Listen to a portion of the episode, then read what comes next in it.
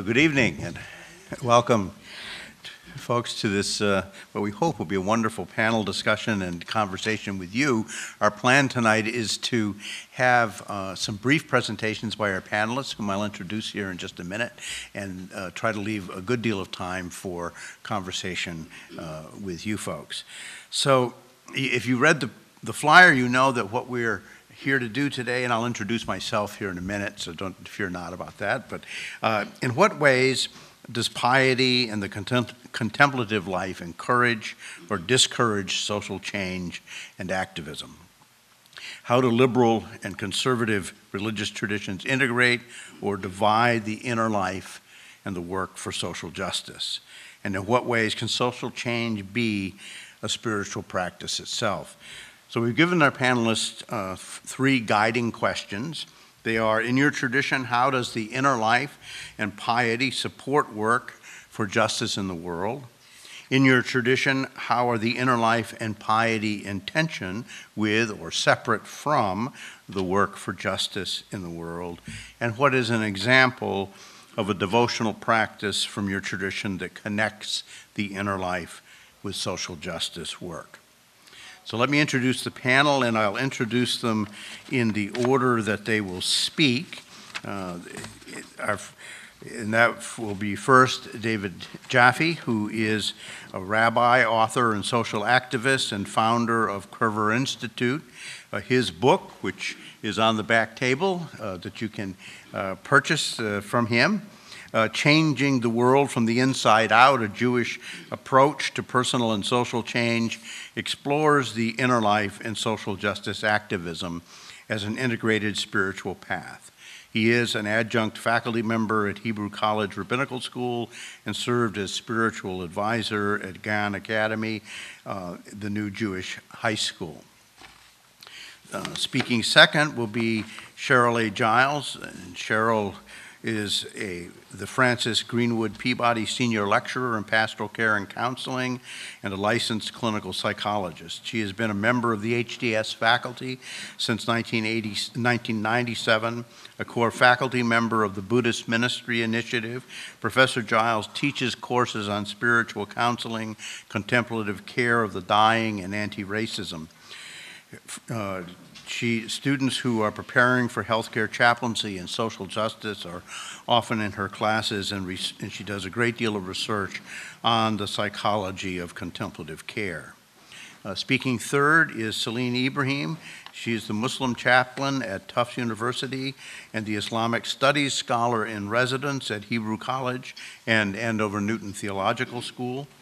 She is completing a doctorate at Brandeis University in Arabic and Islamic civilizations and earned a Master of Divinity from here at Harvard Divinity School and a bachelor's degree in Near Eastern Studies with the highest honors from Princeton University, and she is deeply committed to Islamic scholarship and fostering interreligious learning and environments.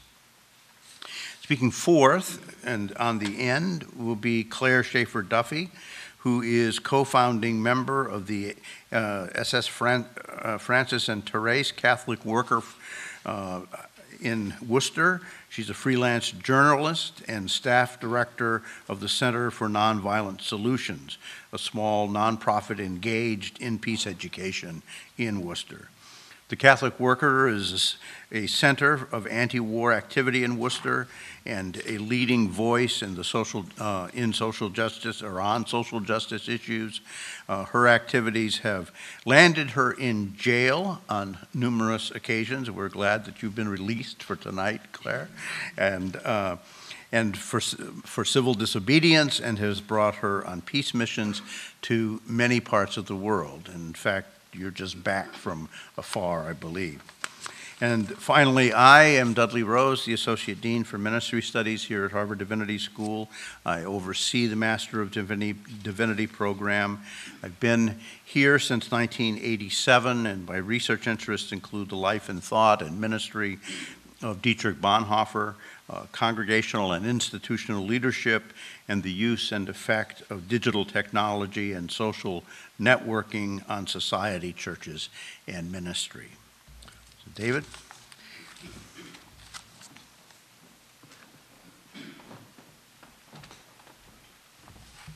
Thanks, Dudley. We are going to try to speak for about uh, seven minutes, and so I'm going to keep my timer here. Uh, thank you all for coming out tonight, and uh, this is a topic very close to my heart. As Dudley said, uh, a book that just came out called Changing the World from the Inside Out that looks at these issues of the integration of the inner life and social justice.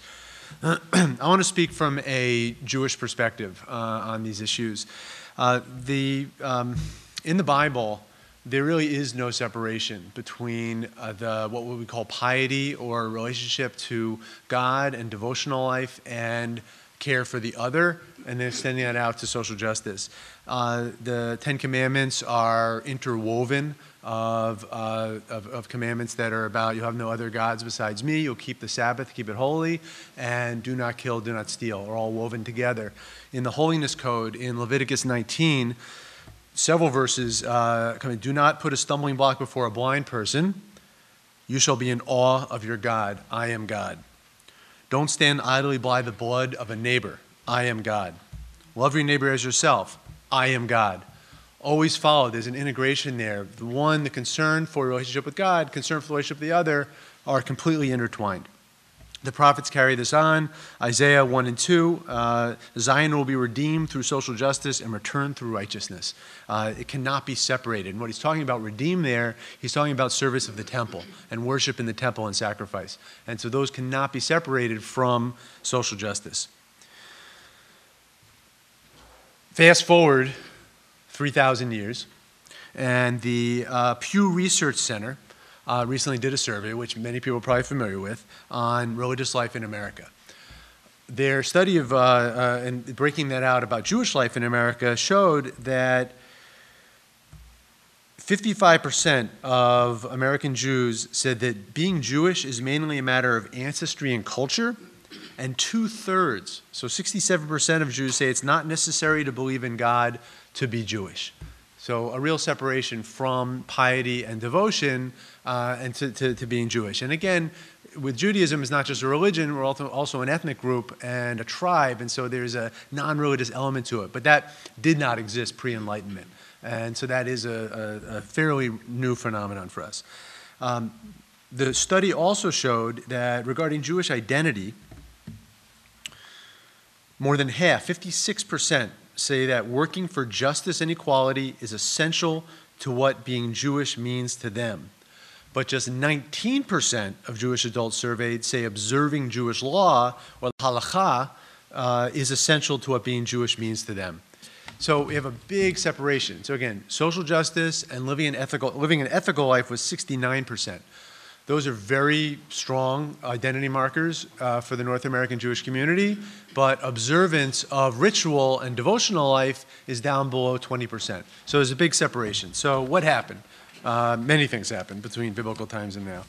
Um, two things I want to point out one sociological and one more religious or spiritual. On the sociological, um, so when when the Bible was written and Isaiah was speaking, you had a Jewish commonwealth where Jews were in charge of a country and therefore could could talk about social justice and creating a just system of laws and, and, and like that. After the expulsion from the land of Israel by the Romans in uh, 2,000 years ago, Jews really lost power as an entity that had the ability to be able to determine uh, what was just or what was not just, just in a society.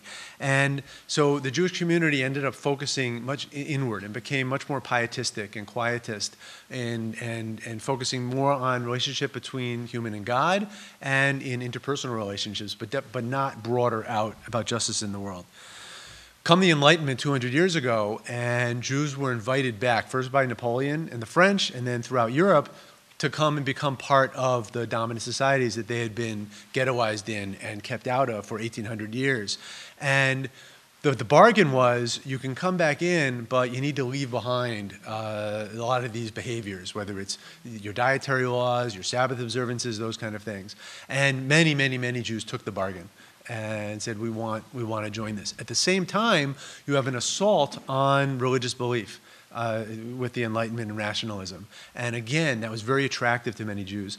And so, what happened during the 19th century is you had many Jews um, just deciding this is we'll take we'll take the general society over this, and we'll leave this uh, devotional life behind. This isn't as important to us. So that's on a sociological level, to the point that the messianic fervor that was part of the religion for over 2,000 years got transformed into secular causes. And so you have Jews in very large numbers in Europe uh, during the 19th century becoming communists, uh, becoming socialists, and really working for universalistic social change in a very secular way. Again, bringing some aspects of Jewish culture into it, but definitely not devotion and pietism.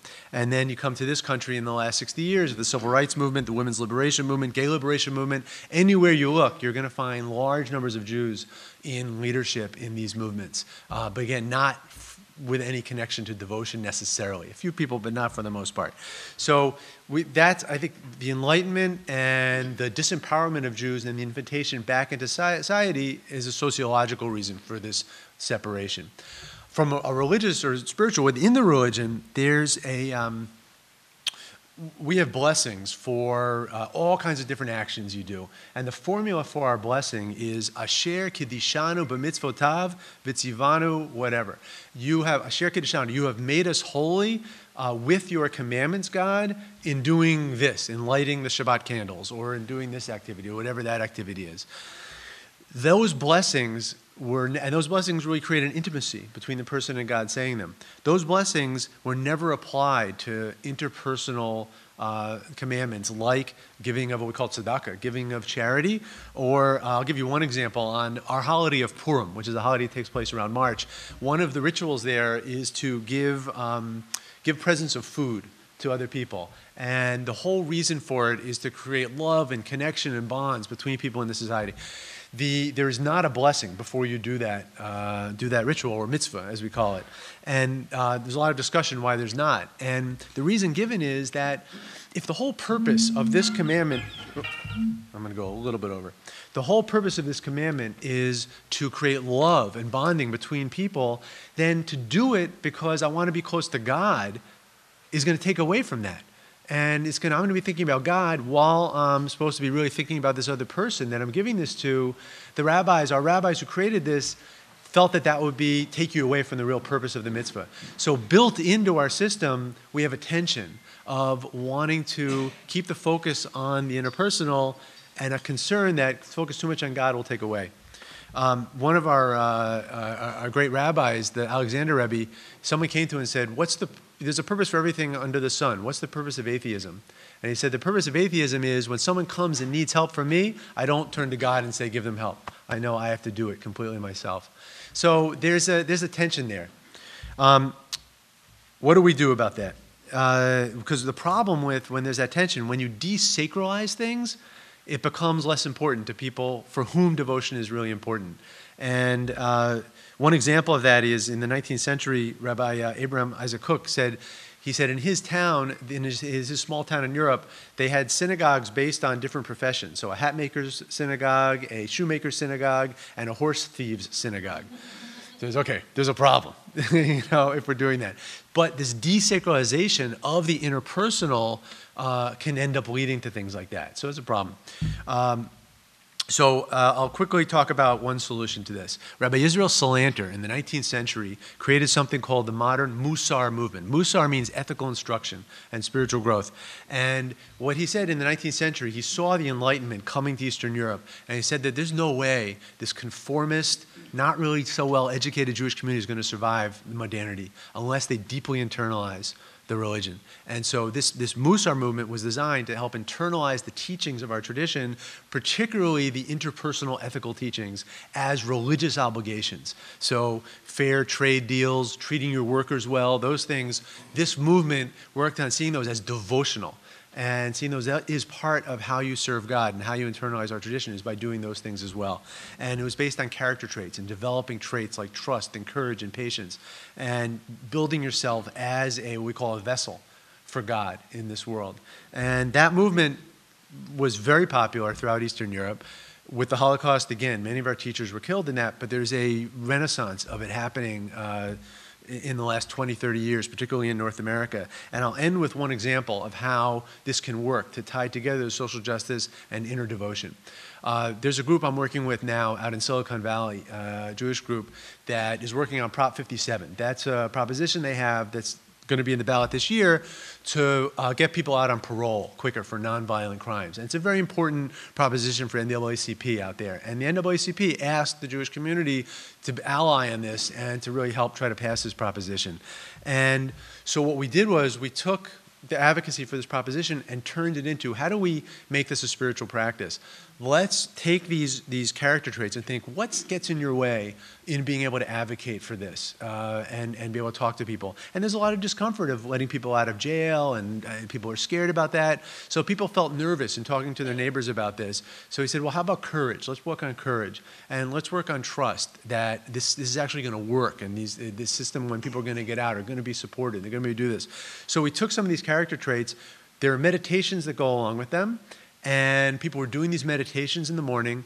They're then speaking to at least one person a day about Prop 57, and then they're uh, meditating about it and journaling about it.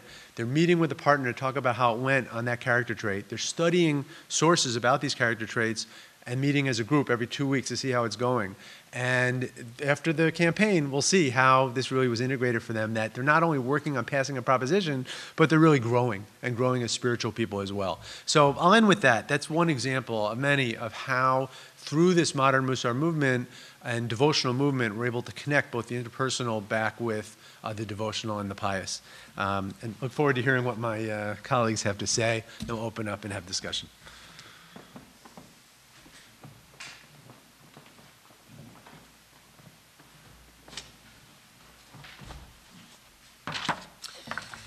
So I'm going to talk about how I came to Buddhism and some of the challenges that I've uh, faced as a convert. A little background. I uh, have spent a great deal of time as a Catholic, most of my life, and I'll talk a little bit about that in a few minutes. I attended uh, Catholic elementary school, Catholic high school, and then came to Boston and went to Boston College. So very steeped in this, this whole um, Catholic tradition. Uh, and at one time, I lived in a convent and uh, also uh, was involved in a pre-entrance program for the um, Sisters of Notre Dame of, uh, in Connecticut. Uh, I grew up in Connecticut, and at that time, that I, when I grew up in Connecticut, there was a very active Black Catholic uh, movement. Uh, and so one of the one of the centers for that was St. Martin de Porres Church, which is a school in the parish that um, that I was uh, I attended and church that I was actively involved. Um, so uh, the transition to Buddhism uh, was a little bit of a shock to me and probably to some other people, but in some levels it makes sense. Most of my life was spent as a devout Catholic going to Mass kneeling to recite the rosary, finding my way to confession, praying for those suffering around the world, and putting quarters on the collection plate to support the little black Catholic congregation that provided safety and comfort to me as a child growing up. Each week, the priest counted the money and bought food and dry socks for the homeless men who sat on plastic crates in the vacant lot near the church. At night, they rang the church bell and asked for food and clean socks before searching for a place to sleep. This was and is still the Catholic brand.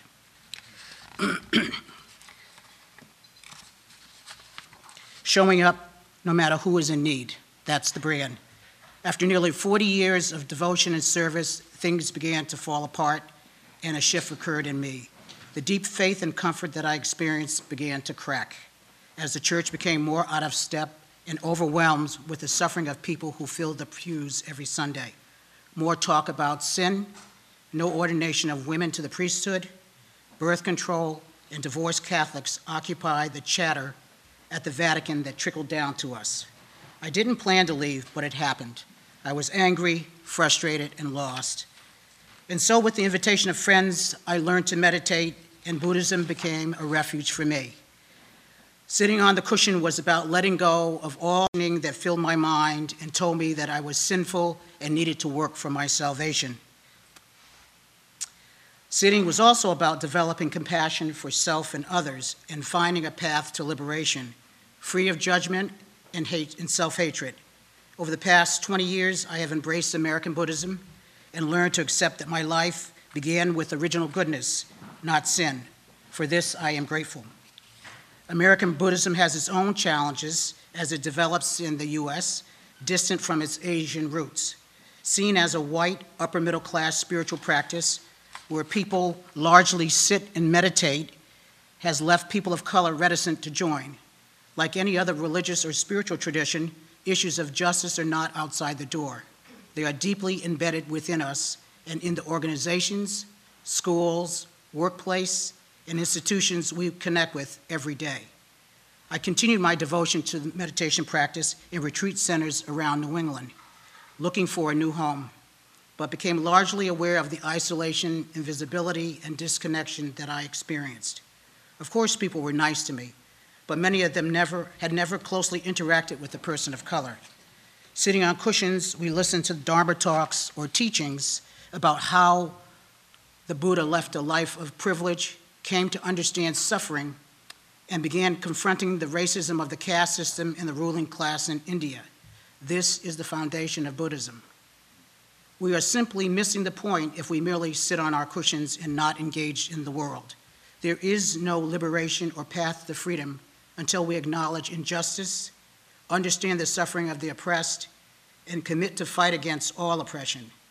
We can talk about injustice as if it is a thing beyond our reach, but if we get serious, we can start by beginning to care for each other in our deepest humanity. the Buddha once said, Hate never yet dispelled hate. Only love dispels hate.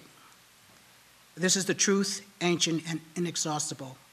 We don't have to search far to see, feel, and hear hate. It's everywhere. The question is, how can we practice, how can our practice help us in troubled times? In Buddhist practice, we learn not to avoid facing the pain of the human condition, but lean into the suffering of others and hold this suffering with compassion. Michelle Alexander, uh, the lawyer, activist, and author of The New Jim Crow, and now professor at Union Theological Seminary in New York, reminds us that there is something much greater at stake in justice work than we often acknowledge. Solving the crisis we face isn't simply a matter of having the right facts, graphs, policy analysis, or funding.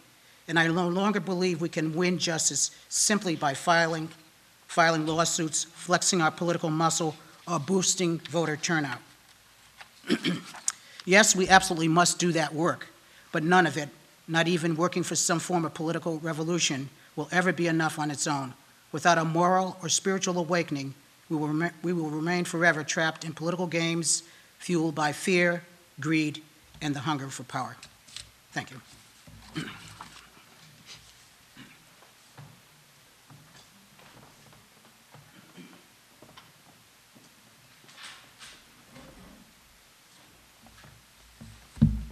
Good evening, everyone.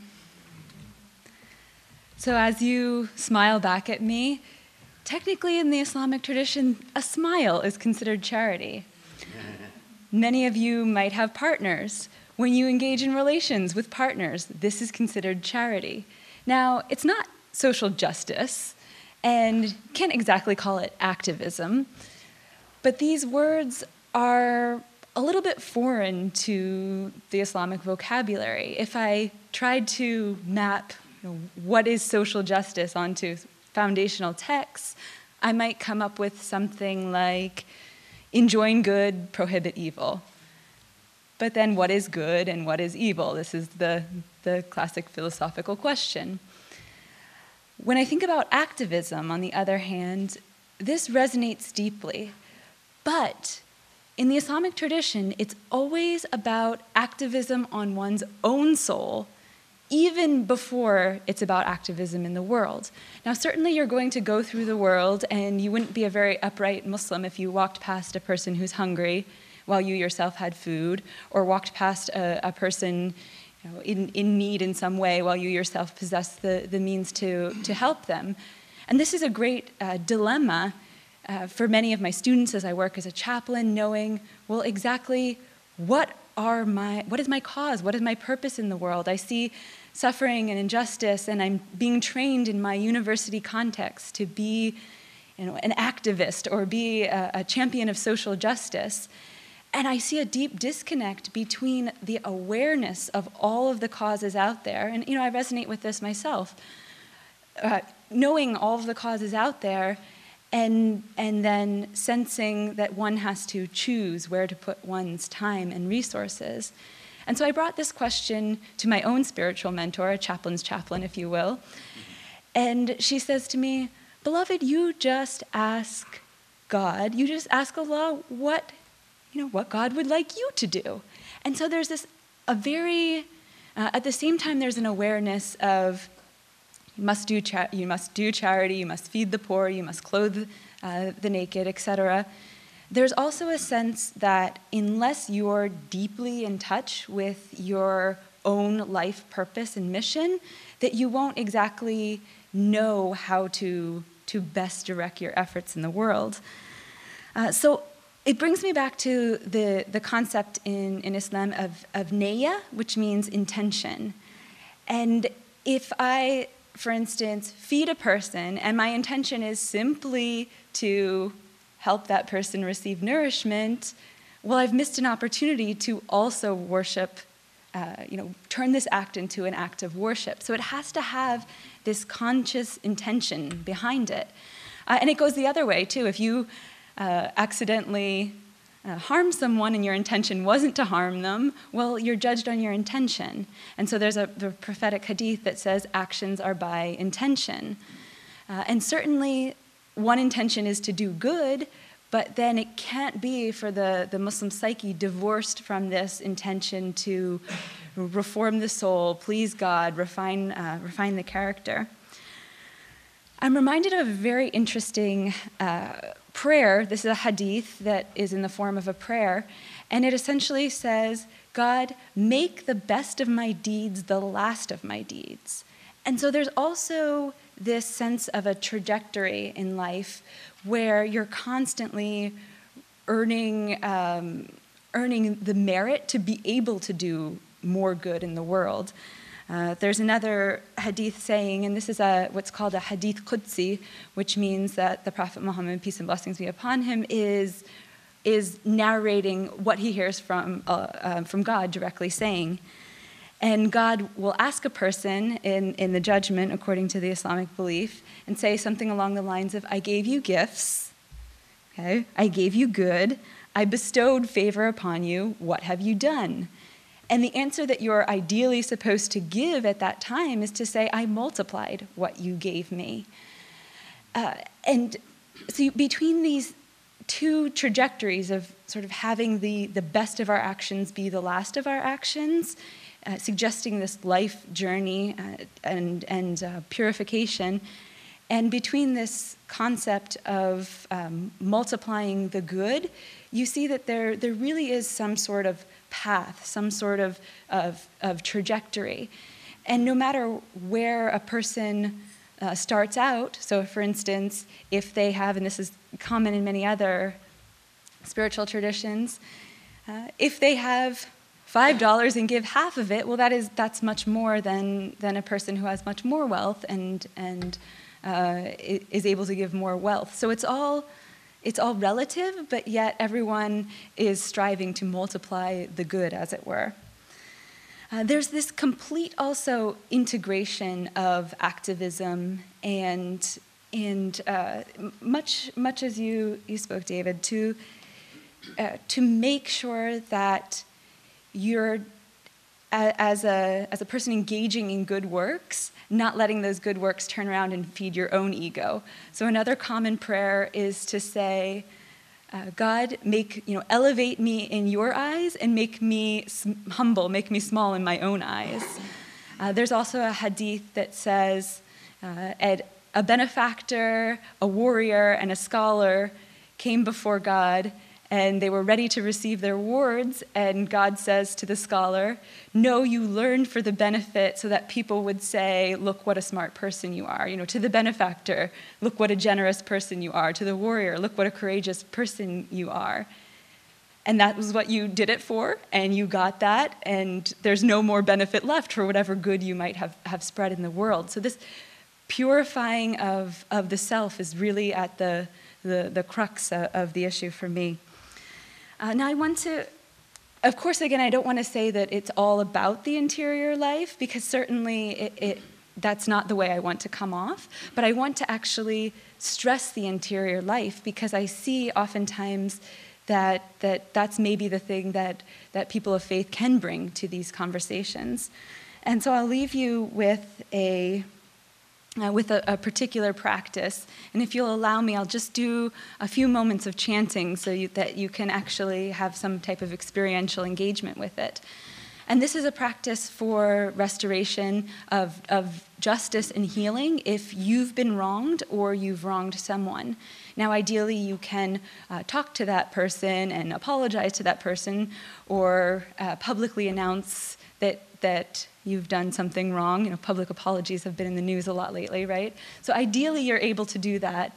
But even if for some circumstances or some interior reason you can't do that, you can even, for someone who's wronged you, uh, ask forgiveness for them from God. And to me, this is the ultimate uh, level on which healing uh, has to occur because a person uh, can't fully, maybe uh, a person who's been wronged can't fully uh, claim, their, claim their rights. Uh, unless they're actually uh, in, in, a place where they've done some healing work themselves, or else the, the wounds, the gaps are, are just open and, and not kind of sutured together. So this practice, it's, it's a practice of tauba or tshuva in, in Hebrew, uh, and it's, it's a practice of, of returning, and the word means kind of turning and, and doing an about face. Uh, so it's to repeat over and over again like a mantra, Astaghfirullah lazim alladhi la ilaha illahu wa ilayh. And you just repeat this over and over, and you are actually saying, you're, you're repenting yourself. But in that repentance, if you're having uh, the, the other person's wrong in mind, the idea is that Allah might actually be able to touch their hearts uh, as well and, and create a, a healing from that. So thank you so much. I look forward to our conversations. There's so much more to say.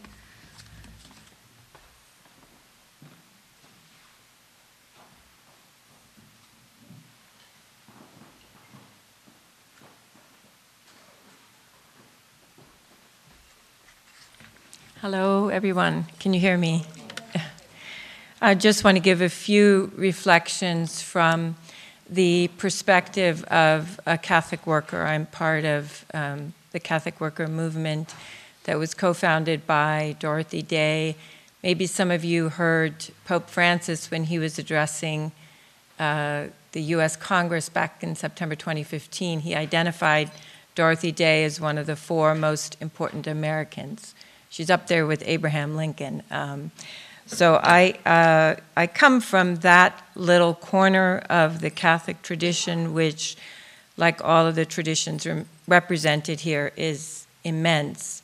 Uh, it's an aspect of, or it's a movement that emphasizes, I'm just going to put this up a tiny bit because I'm so tall, um, the incarnational theology of Catholicism. And by that, it's, uh, I mean that if, if Christ, as uh, the Christian creed believes, was an expression of God on earth, um, he, he entered into the human experience, this, this incarnation changes everything in, in how we relate to the world. Um, and in our sacraments, um, the Catholicism is a sacramental tradition, we have a, a, way of recognizing God's entrance into those ordinary moments of human life when after a child is born, in times of sickness, when we get married, when we, um, if a man chooses to become a priest, um, please God, may that be open to women someday. But here in these, these very human moments, we have the prayers, these ancient prayers, saying God is present in these events. But the most um, significant, central, crucial, foundational sacrament, of course, is the Mass, which Catholics uh, celebrate constant, you know, either daily or, or weekly. And in that, um, I, I'm a convert, but um, we are believing, of course, that Christ it becomes in that bread and wine, we are ingesting God. My husband, who's a cradle Catholic, he says, you know, it's a real miracle to believe that that little wafer and glass and wine is actually Christ. But this is, this is the, um, the belief. And while the Mass is deeply intimate e- experience, you really can't get um, more intimate than, than eating. It is reminding us that um, the journey to God is not it's not private, it's not exclusive. If we think of piety and, and the, the development of an inner life of prayer, its purpose is to move us closer to God. This incarnational theology reminds us that all material in our daily life is, is relevant to that quest, that, it, that it's not this ethereal uh, quest. And, and we believe, I, believe, that emerging from the Mass, we come out into the world with wider eyes, wider hearts, able to see what Dorothy Day referred to as the mystical body of Christ, the presence of God in all human beings and even in the earth itself.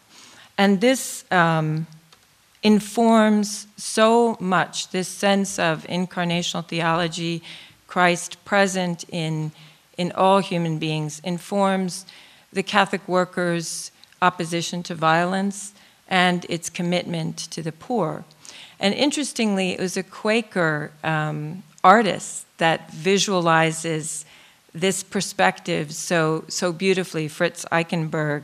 Uh, he, has, he made many woodcuts that uh, are used in um, the Catholic Worker, one of the Catholic Worker newspapers, but a more famous one is called Christ of the Breadline. And in this image, there are huddled and impoverished um, people in need standing in line for a bowl of soup. And in the very middle is an image of Christ.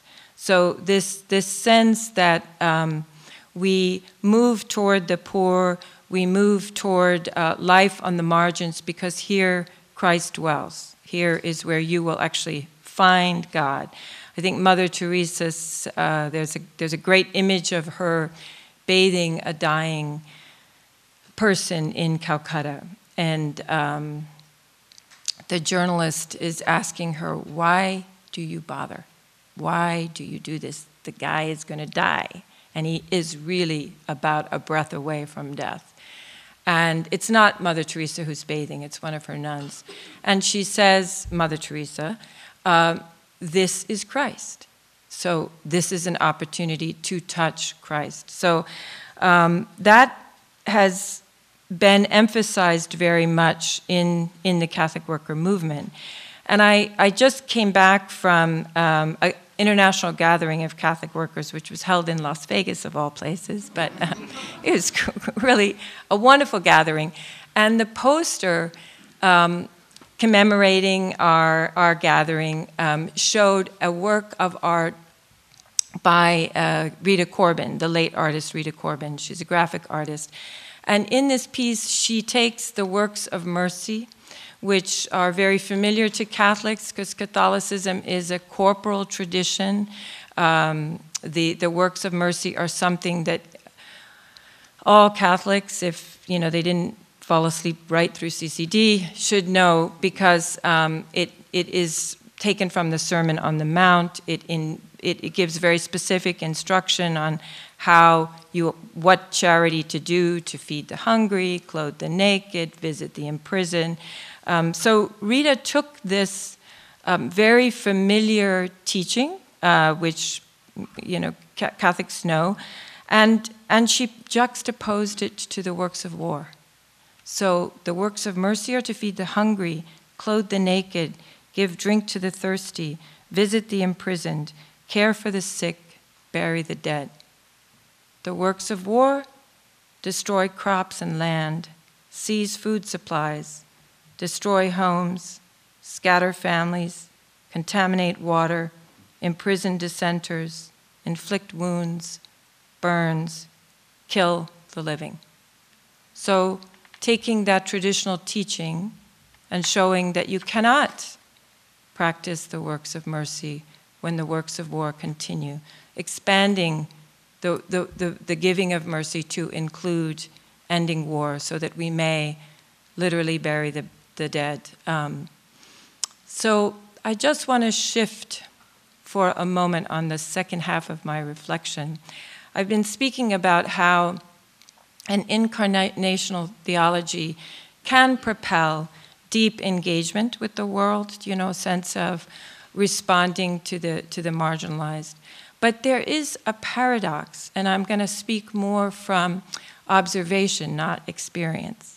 Because if you look at the lives of prophets and saints and mystics, not just in the Catholic tradition, but in all traditions, these human beings who seem to have a very vibrant um, inner prayer life, it seems to me, at least in my humble opinion, that the deeper that they go into prayer, the more vibrant their antenna to the wrong of the world, what is not good about it, to its unjust arrangements, its unholiness, its corruption, its, um, its brutalities, its sacrileges, its blasphemies. And I think for some, they move towards prayer and piety as preservation to keep away, to keep the world at bay, right? Some, you know, migrate to deeper devotion because, as, as preservation, um, because this is the only corner of holiness. Whereas others, and why these, this one chooses one and why the other, I don't know, it's a mystery. But others, the prayer it's as if they move beyond the world being so divided godly, ungodly, corrupt, you know, um, holy, sacred, profane to seeing ultimate uni- unity, the, the presence. I, I heard Merton speak on this. It's as if you push through to, to the other side. And they live borderless existence. And the most dramatic examples are, are saints like Francis, St. Francis. You know, the man spent hours in the cave, apparently, just praying and praying. And then he moves through a land divided by war, he moves through the Crusades in an utterly borderless manner. He goes and speaks with the, the, the Sultan. Um, Catherine of Siena, the mystic, after being in, this, in her room for you know, three years, she, she comes out, she inspires an order, and then she retreats into this interior period.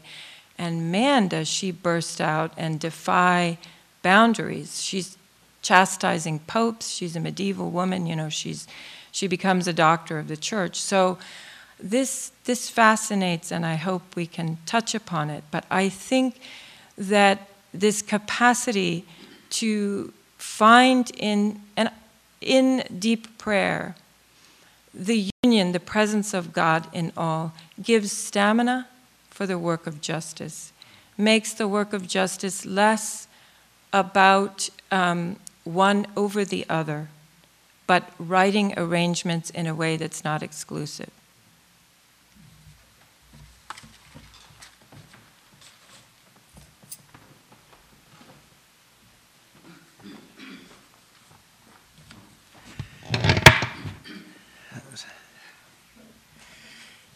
So, doing uh, my part to represent the uh, Protestant church, it's, uh, it's right that I come last. We're the youngest. and uh, um, I'm going to only represent uh, a small slice of it uh, that is my experience in a largely white progressive denomination, the United Church of Christ. And when I um, was first ordained, which was, uh, I did my schooling in the late 70s, early 80s. Uh, when I was first ordained, um, we were cautioned against piety. Uh, we were cautioned that piety was uh, effectively na- navel gazing, that meditation, prayer, uh, reading scripture, and the like were simply uh, escapes and that the real work of the church was to do justice, and the great fear was that spirituality was incompatible with taking on that work.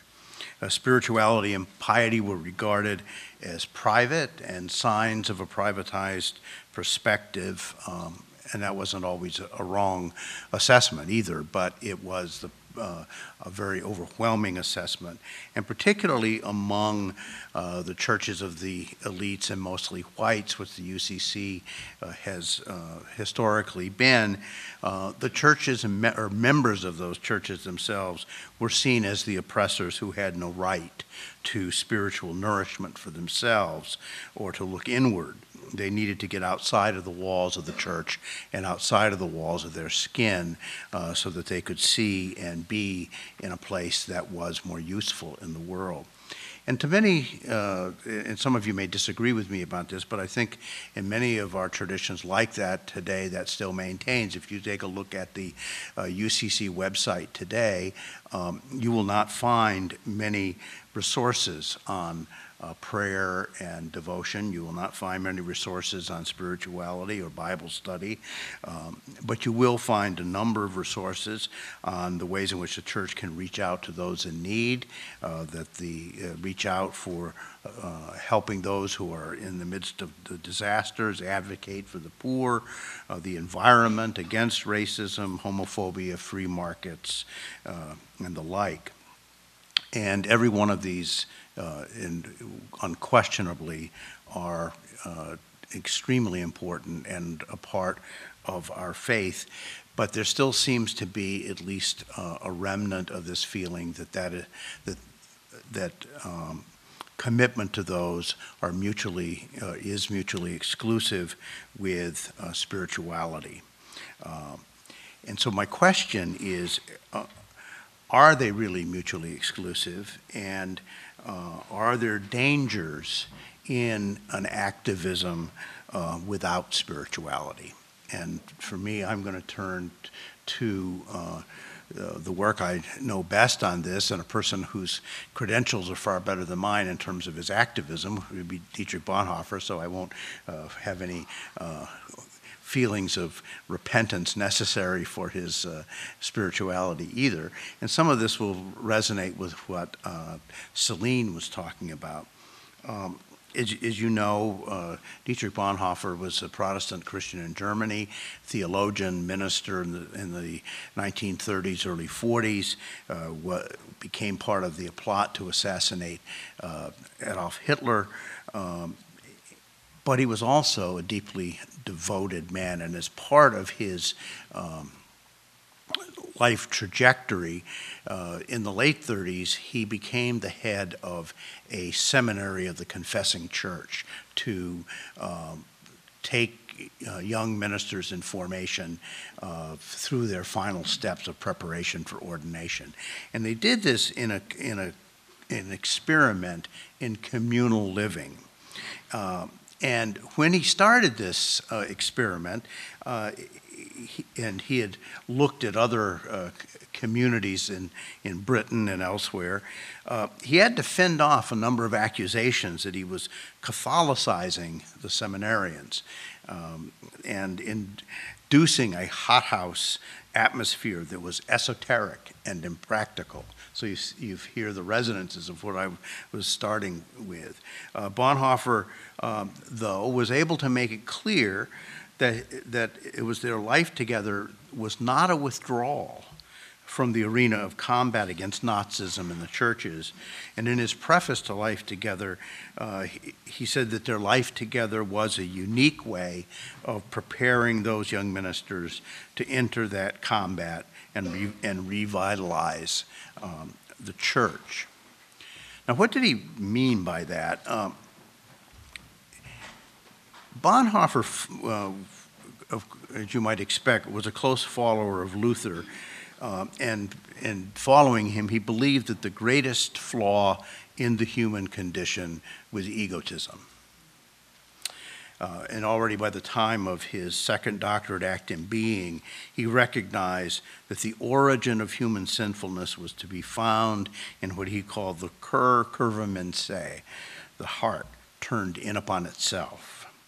and thus open neither to the revelation of God nor the encounter with the neighbor in any real sense. For Bonhoeffer, the, the true self existed only in a deep relationship, a relationship of humility and listening. For him, we actually do not exist except in relationship and in that deep and humble uh, listening relationship with God, which becomes then the model, and with another person. The only way we exist then is in human being is to be in that kind of relationship. That deep listening, Bonhoeffer felt, was developed in regular, regular spiritual practices of prayer, meditation, reading scripture, and um, confession.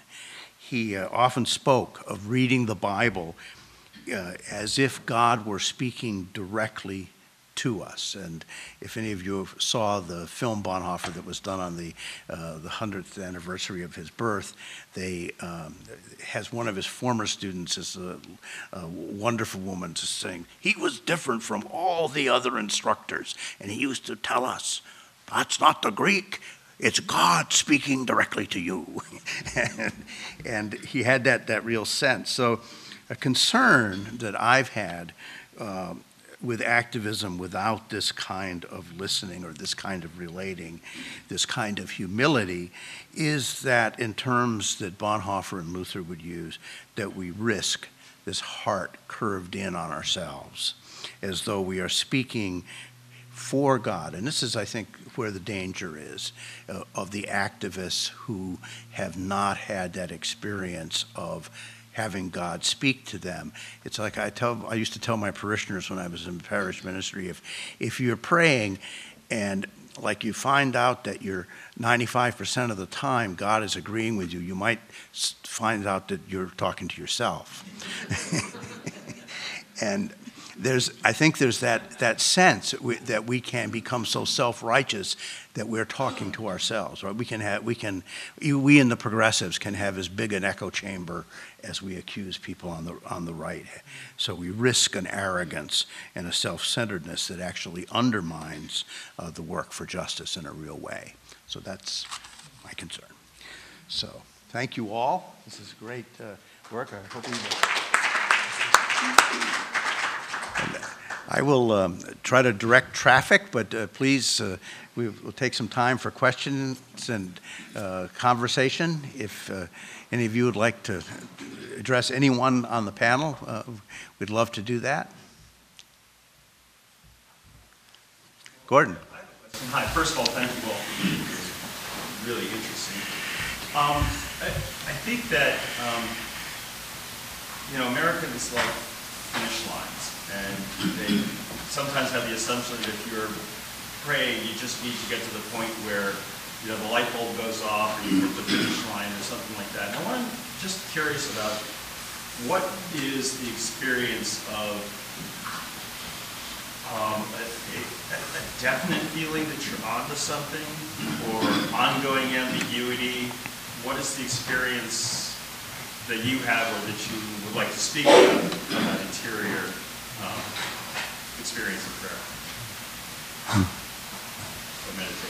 I'll just mention something very briefly, and then maybe someone could take it some more depth. But uh, one of the traditions I rely on quite regularly is that if you think about doing a good deed, that in itself is credited as if you had done it. Now, if you actually go do it, now you get credit for the intention and the actual execution of the deed.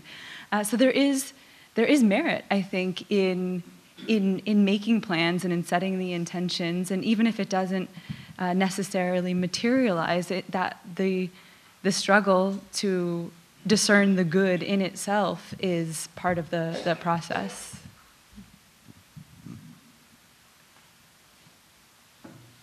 practice, I have a practice called Hitbodedut, which in Hebrew means uh, it means seclusion, and it's a uh, it's a it's a private prayer practice where you're speaking in the language that's most comfortable to you, uh, to God. And uh, one of my teachers, Rabbi Nachman of Breslov, uh, he teaches that we're constantly trying to discern God's will for us, and uh, there's this back and forth between our own will and identifying our own will, what we call ratzon in Hebrew, and God's will. And it's, you're never there exactly. It's, it's kind of like you're, you're in this, when you're in the process and speaking, and you're speaking out, to, uh, I'm speaking out to God, I'm trying to say, God, what, what is your will for me? And, I, and, and I'm trying to hear and, and see what that is. And then I'm trying to bring, well, this is my will. Like, this is what I'm, you know, my will's here. And one of our ancient teachings is that you should try to make um, your will into God's will, um, and so that God will then um, uh, turn others people's wills away from you. And, and there's this, uh, this is kind of back and forth between my will and God's will. And it's like a Mobius strip, kind of like it's never, you're never exactly there. And just when I get to a point where maybe this is God will, like, well, wait, is it my will? And then I have to speak it out more. So my response to you is that it's constant conversation and constant dialogue, and um, and and never necessarily an ending point. Uh, there could be a moment where I'm saying, okay, I'm going to work with this as if it's I understand God's will right now, and I'm going to go with this assumption that this is what God wants. But that conversation never stops, and I have to keep bringing in, okay, what is my will, and where is that actually lining up with God's will, or where is it kind of what Dudley was just talking about? Where am I just kind of this is just what I want, and, and not necessarily what God wants for me. So that that's a process I use. I don't, before we go, do others want to address that? I, I would just say, Gordon, this isn't so much a practice, but I, you know, over now a lot of years of living, I- I've, like perhaps most people, um, had a, a lot of things that I thought would make me happy. Um, Most of which, when I got them, didn't.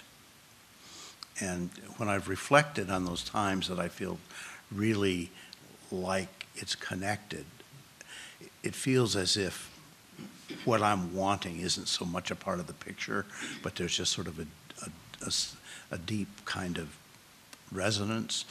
Maybe something like Fred Buechner said when he described ministry as being when uh, your, your deep love or your deep passion coincides with the deep needs of the world, you know, something like that.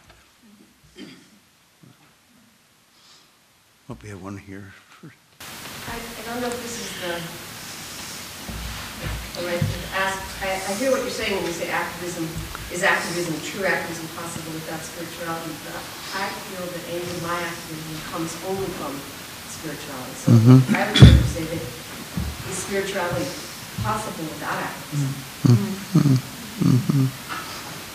Yeah, I mean, I think, yeah, real spirituality, that's the question, right? I mean, Claire brought up the, the notion that, you know, some people seem to go in a, in an escape, and maybe it's a matter of semantics, but I don't know, Claire, would you say that, that that was a, a fake spirituality, or? No, I mean, I, I, I don't feel qualified to judge, I, I, because I don't feel qualified to judge. It's just, a- it was an observation, but I, uh, like you, understand God as wholly relational, not that people who go deeply into a more um, traditionally pietistic approach don't understand that. I think uh, it is influenced by their view of the world, that they think that it is perhaps beyond redemption, not a place where God dwells, um, or only with a bit of a touch of the toe. Um, So there's fear about that. Um, Okay. Yes, please. I was going to ask, something, I suppose it's almost the reverse of that, in that um, I come from Britain, and at the moment we have a real, real problem with the association of religious organisations and social justice. And it's actually quite difficult to get funding if you're a religious organisation. There's a very negative view of what role it might play. And this is, uh, to be fair, this is more in terms of international development. But I just wondered if you had any comment on that from the American perspective. I wondered if it was similar here, if people have that same reservation. Um, because it's you know increasingly here in the international development world that it's people are understanding that actually the help people need is, is as much spiritual and holistic as, as it is material. So increasingly religious organisations could play a wonderful part, but it's just quite difficult to get the public discourse, I suppose, to shift on that and get the media to understand that. But that's, that's a very much British issue. I don't know if it's similar here or So- for any particular organisation. It's, There- it's a There's great still a perception that religion is more a part of the problem than any possible solution. I, I, I think, um, I, I can't really speak to that point as much, but before we lose this conversation, and then maybe someone else can tie it, tie it better together, uh, I, I think part of the, the, the question that I ask myself is, does prayer have an effect? Does it matter? So if you know, if I take you know, an hour to pray intently for someone or for something, is this or is this not a form of, of activism? You know, if it's a, if it's a what we would frame as a social justice cause, does prayer help? Um, I mean, I'll, I'll, I'll lay that question out there, but just to this kind of multiple ways of, of, of holding uh, one's commitments in the world and, and, and one's devotion. I'd also say that I think it, you see people it, it go in and out of phases in life uh, and kind of extending the benefit of, of the doubt that maybe people are doing intense internal work you know, so that they can uh, uh, do the work in the world. And maybe sometimes the, the batteries or the energies are just strong to do the work in the world, but then ultimately I find a lot of times as a, as a religious leader that I'll be needing to recharge my own batteries, and that becomes difficult to do because then you're like an octopus with your hands in all these different uh, projects. Uh, so I'll, I'll, you know, I'll put it out there. It's something I'm deeply thinking about as well.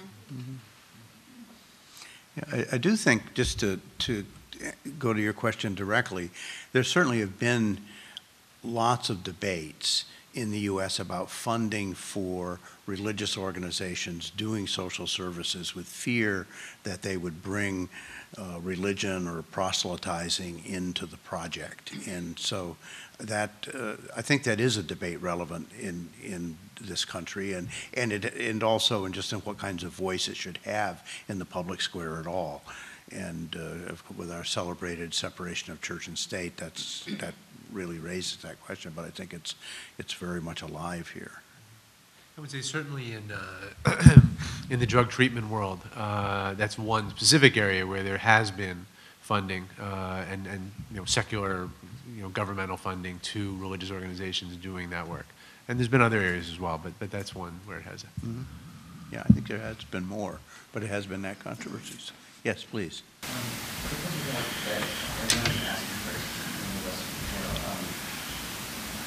You, you mentioned isolation and uh, disconnect.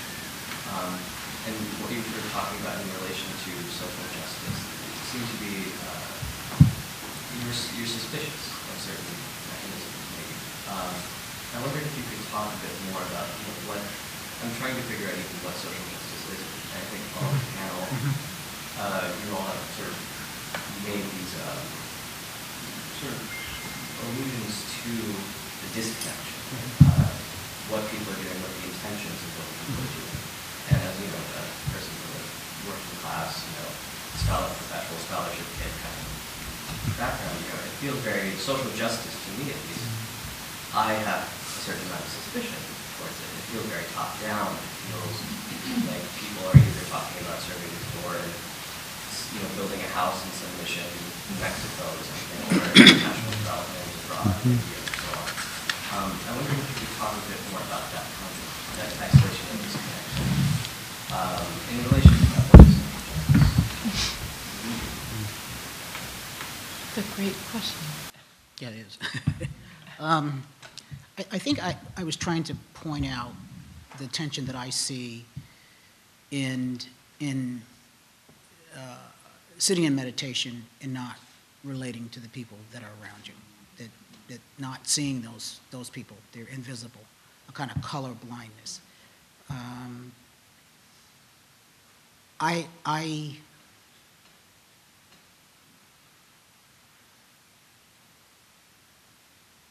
social justice and spirituality go hand in hand for me. I mean, I learned this as a little kid when I was in the Catholic Church. I mean, this, this is what you do. This is that you care for your neighbor, you care for your community.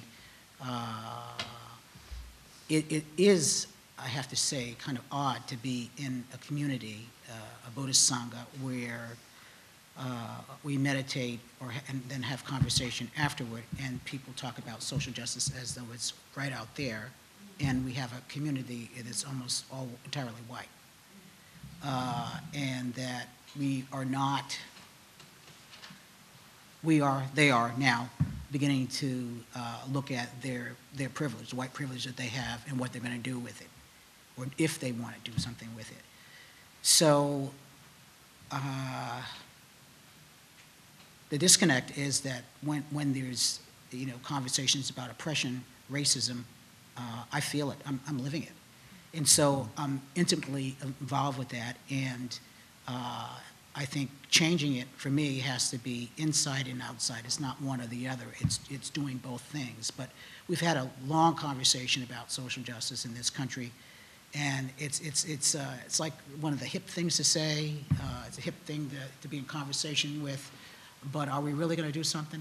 And I feel like this, particularly now where we are, we have the perfect storm with all the things that have come together around this election. I'm not talking about any particular candidate, because it really, in some ways, I mean, the candidates have kind of maybe escalated the conversation, but we've been moving toward this path for a very long time. And uh, we have uh, been doing some things that really have gotten us here, uh, not quickly, but I, I thought we would be here a little bit sooner. Uh, I think people forget about the whole dot-com era of the 90s when lots of people got rich. And so when you start having conversations about the 99% and the 1%, that's, that's your 1%. You know, those are the folks that really, I don't know, I was asleep at the wheel probably. I didn't know what I was doing, but I wasn't, you know, working in Silicon Valley or here in Massachusetts, working at a startup in which, you know, I made a lot of money. But uh, I was talking about this with some of the people in my class, this anti-racism class, that until we really um, get a handle on capitalism, it's going to really be hard to shift racism and all the other things that flow out of it. And so that's, that's, you know, that's where the conversation has to begin. But, you know, we're all at different points. Uh, and I t- I've been thinking a lot about and talking a lot about compassion because I think that uh, that's, that's the heart and soul of it. And this, and I'm in this place now, and I think meditation has helped me to get here because I was very angry for many, many years about the social structures that I saw and our inability to get a handle on them. Uh, but until we're able to really bring compassion to the work that we do and the conversations that we do and really see each other uh, in our deepest humanity, I, I you know, we, we've, we've got a long way to go because that, that to me is the starting point. So.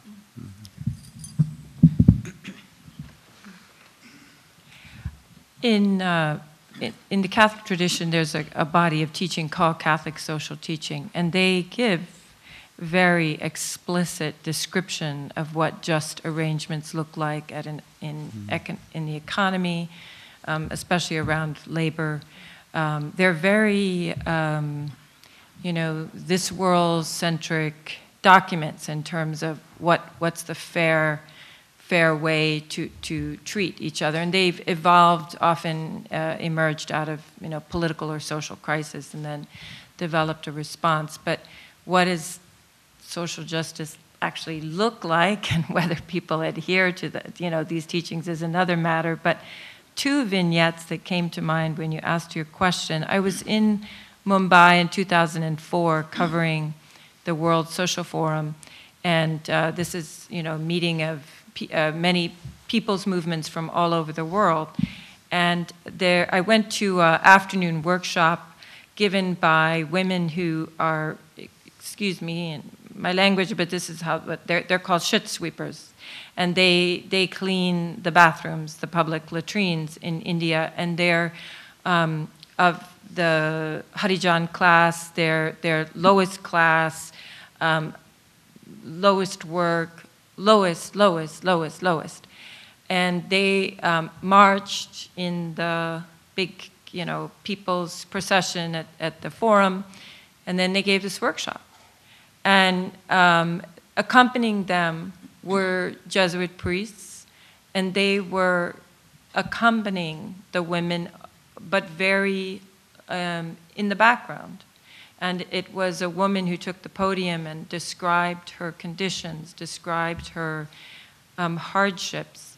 And in the very back of the room, you know, was the was a priest, and I thought this is very good.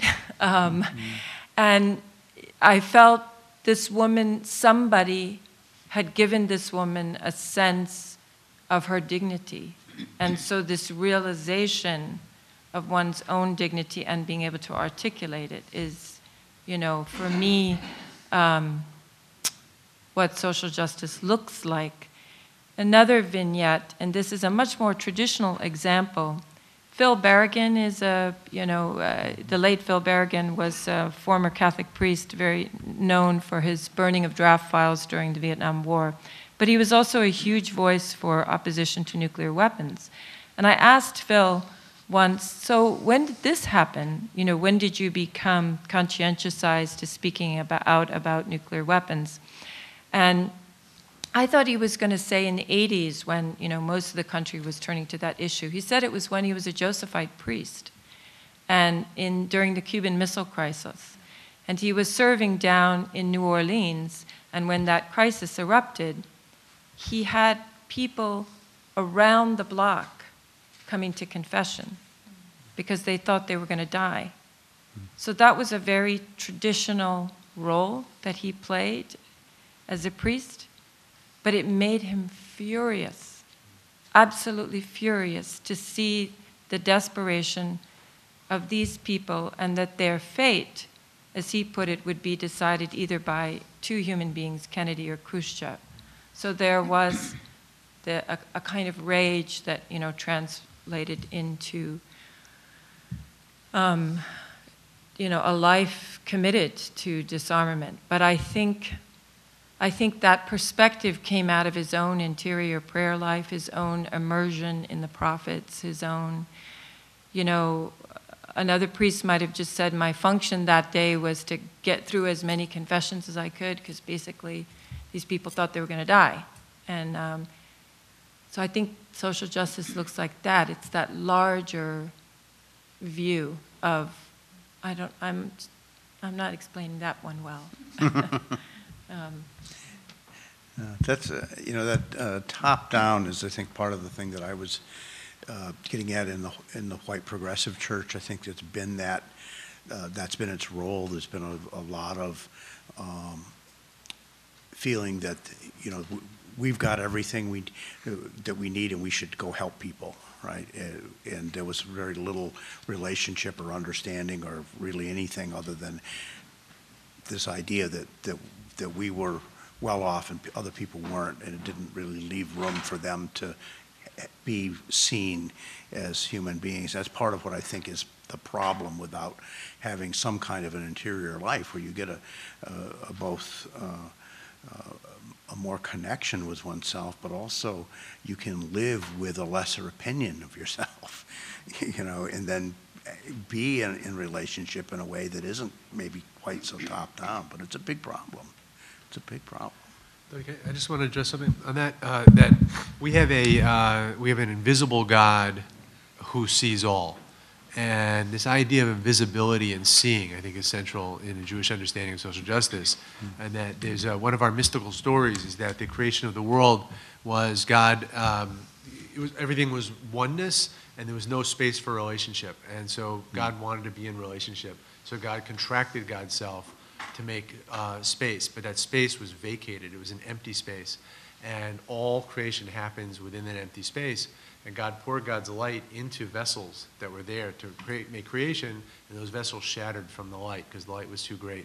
And so all light um, from God is hidden now in those shards of those vessels, and that makes up all creation. Everything, me, you, the chairs, the, of our thoughts, are all those shards that have hidden light within them. And our task in the world is to reveal that light, to kind of see it in there. And we do that by seeing, by really seeing and seeing the other. And so, very central to Jewish social justice is seeing the unseen. Just like our task is to see a God that's unseen, is to see people that are unseen. Or if you're unseen, like how do you become seen? And that's and the social arrangements we have that keep people unseen is part of the hiddenness of God. And the world, the word we have for universe or world in Hebrew, uh, olam, is hidden, means hidden. And so the whole process is about uh, recovering and seeing. And that is what Jewish social justice is, is creating social arrangements where people are maximally seen and we can see each other and be in relationship. That's a magnificent story. Wow. I didn't make it up. I, I find, or I guess I'm struggling at times in my own experience with social justice activism that at times there is the other, and then there is also the other other. And I was struck, Professor Giles, by your um, emphasizing the importance of compassion in effective or, or meaningful social justice activism. I, I wanted to ask, were you referring primarily to compassion for um, the victim of injustice, or including in that um, imperative the perpetrator of injustice? Yes, both. And compassion for oneself. So in terms of interfaith, a lot of this work around compassion comes from, uh, I mean, obviously Buddhism is 200, you know, uh, 2,600 years old, but also major figures like Dorothy Day, uh, Martin Luther King, Gandhi, there were a number of people that, that, uh, for whom uh, compassion was part of, of, of how they saw justice in the world. Uh, I used to say social justice. I don't say social justice because we're also talking about economic justice, right? In some cases, and other types of justice. So I just, I'm, I just sort of think of it as, as justice. I think we have, yes. Thank you for that, uh, enlightening talk. I couldn't, I was taking notes and uh, I couldn't help uh, notice the similarities as a pattern that they see.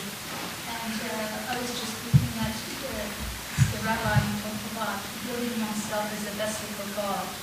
Then when we talked about Buddhism, we talked about being into the suffering of others. In Islam, you give the example of, uh, this is, uh, it's also a parable in one of the Gospels, I don't know which one, but if I give you a coin, you're supposed to multiply it and not just giving it to the soil and then you eat. Um, so uh, there's a lot of similarities, uh, but I'm wondering, as an introverted person, um, I'm wondering uh, whether um, we also have to take into account that uh, through piety and prayer, the world changes. I mean, you go to Mass, at the end of Mass, the water, the holy water is changed. You notice that they've done tests. I mean, you can move mountains by prayer, you can do so much, so you don't necessarily have to go out there and just do stuff for, with what you see. I mean, there's more to the world than just what you see. And I think when it comes to activism, you can be very passive, but extremely active at the same time. So I'm wondering if you have anything to say about that.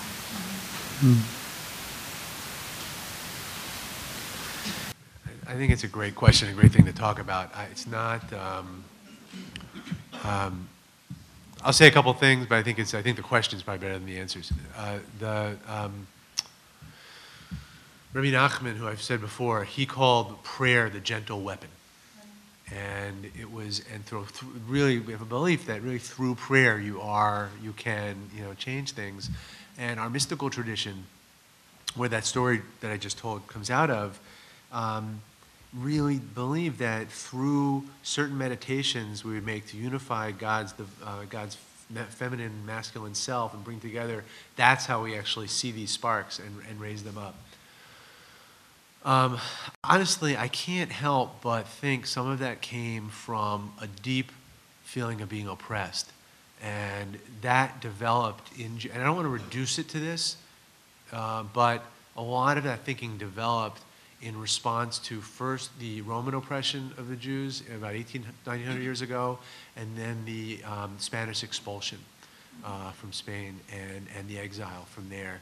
And it was a deep despair uh, in the Jewish world at that time. We're talking about the uh, late 1500s, 1600s.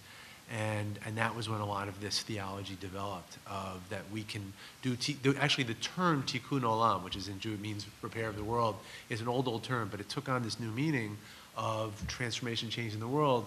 was really about these prayer meditation practices came out of the expulsion from Spain. And so I just, I struggle with that, that a feeling of a people who was just so beaten down, they're saying, okay, well, we still do have power through our meditations and through our prayers, and we can change things, because out there in the world, we, we can't. Um, does that mean there's not that power there? I think there is, but it- I don't think it's complete.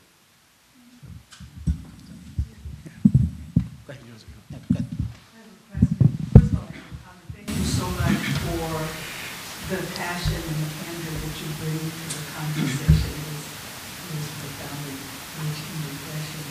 And I am intrigued particularly by the, the notion that your last sentiment that you, um, you spoke of in, in your comment. And, um, and I particularly think about it in the context of Mother Teresa's in her diary, in the writings, and the kind of struggle that she went through um, for all the amazing work that she did, that her, her interior struggle with wanting to feel God and for years wondering where God was, and clearly seeing God in the people to whom she was ministering, but not feeling God for herself. But What do you think about that, and how does that speak to the issue that you raised? Well, I'll tell you what my husband said. Okay. He said, can you, I was, when this came out, the, the, the, the revelation that, you know, Mother Teresa, as you were referring to, had pretty much 50 years of a dark night, no, no tangible experience of Christ. My husband said, can you believe it? God is a no-show for Mother Teresa. so um, that's one reaction. I, yeah, it's challenging. It's challenging, but I, I think it's connected to what your question and your observation that isn't justice also pushing away despair, and that that's a fundamental part of it. And prayer is is the means that you know re- religious people are doing. So I think f- for her, how could she not despair given the you know what she observed day by day by day? Anybody that sits in places of such you know unceasing suffering, it's it's the big it's the big monster at the door. So I think all justice requires somehow true, deep justice, keeping despair at least at bay. And that is done in, in, in prayer. I don't know if that answers your question directly, though, but. Um,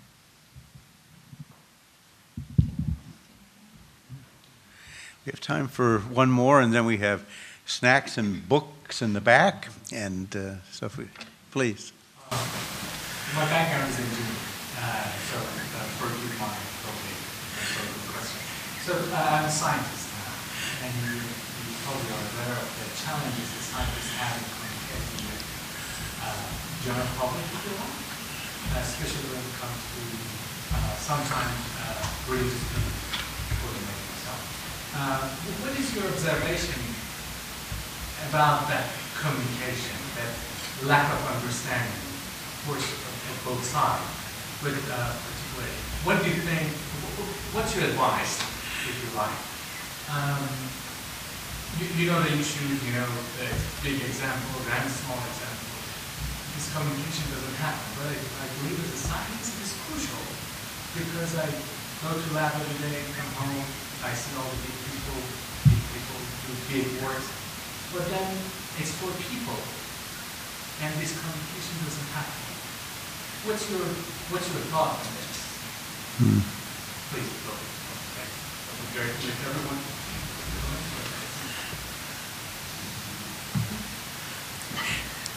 I I, think I'll take it more more broadly rather than just thinking about science, but the, that lack of communication, um, I, I think in in many ways it's what you were maybe pointing to by sitting, being able to sit next to someone, but but not really be able to maybe communicate deeply like that. Um, the on, the thing I maybe want to, to say to connect it to this, this panel is that uh, justice looks different for different communities. And I think maybe as a larger to, on the to-do list, the mega to-do list, is considering it maybe part of justice to be in conversations, civil conversations, uh, with people who are radically different about you know, what, what are their intimate experiences and what does justice look like uh, for, for them.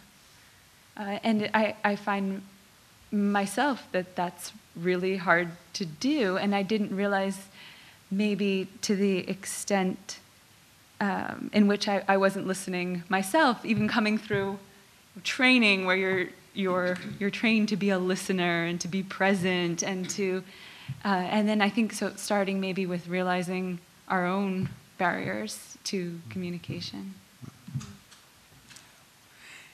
In the uh, uh, church that I served uh, many years ago, there was, uh, around the time of the Vietnam War, there was a, a young guy in the church who um, was very sure that he knew what to do uh, about the war and was very vocal about it. And, and he had a lot of very good ideas. But he also had a very obviously nasty relationship with his wife.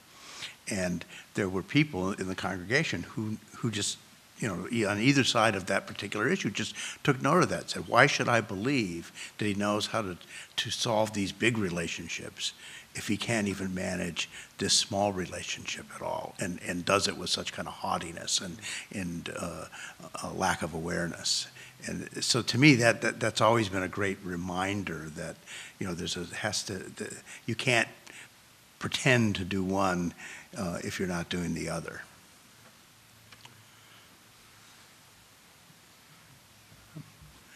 All right, well, thank you all very much. David, thank you.